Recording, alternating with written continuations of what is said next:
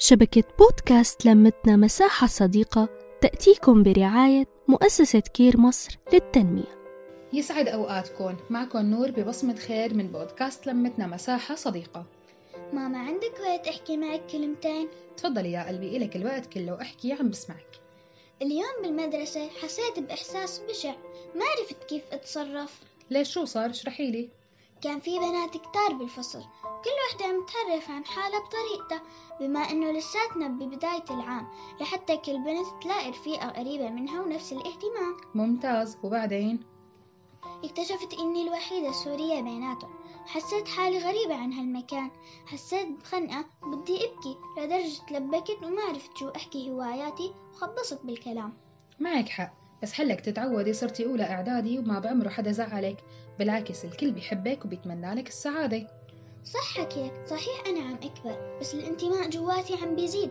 عم أشتهي يكون إلي ست وجد أقدر زورهم بيوم العيد. عم أتمنى أحكي بلهجتي الطبيعية وما أضطر نظم حكي وعيد وزيد. متمنية أعرف حارات الشام والبيت يلي فيه ولدت وربيت أقدر أحكي لرفقاتي عن البلد يلي منها أجيت.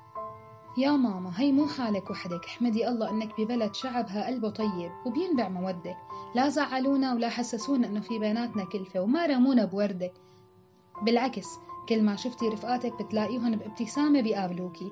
ما بعمرهن حسسوكي إنك بعيدة أو إنك مغتربة ووحيدة. احتووكي وقالوا لك نحن جنبك على الحلوة والمرة.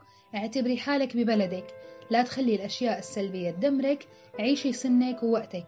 انبسطي بكل دقيقة بعمرك. بكرة الحياة بتتغير وبيرجع كل شي وبيتحسن وبتصير أيامك ذكريات بتحكيها لأولادك وبيعتبروها مسلسلات. يا الله يا ماما شو بتريحيني؟ بكون بقلبي جبال هموم كلمتين منك بتهديني معك بنسى همي وبدعي ربي منك أبدا ما يحرمني.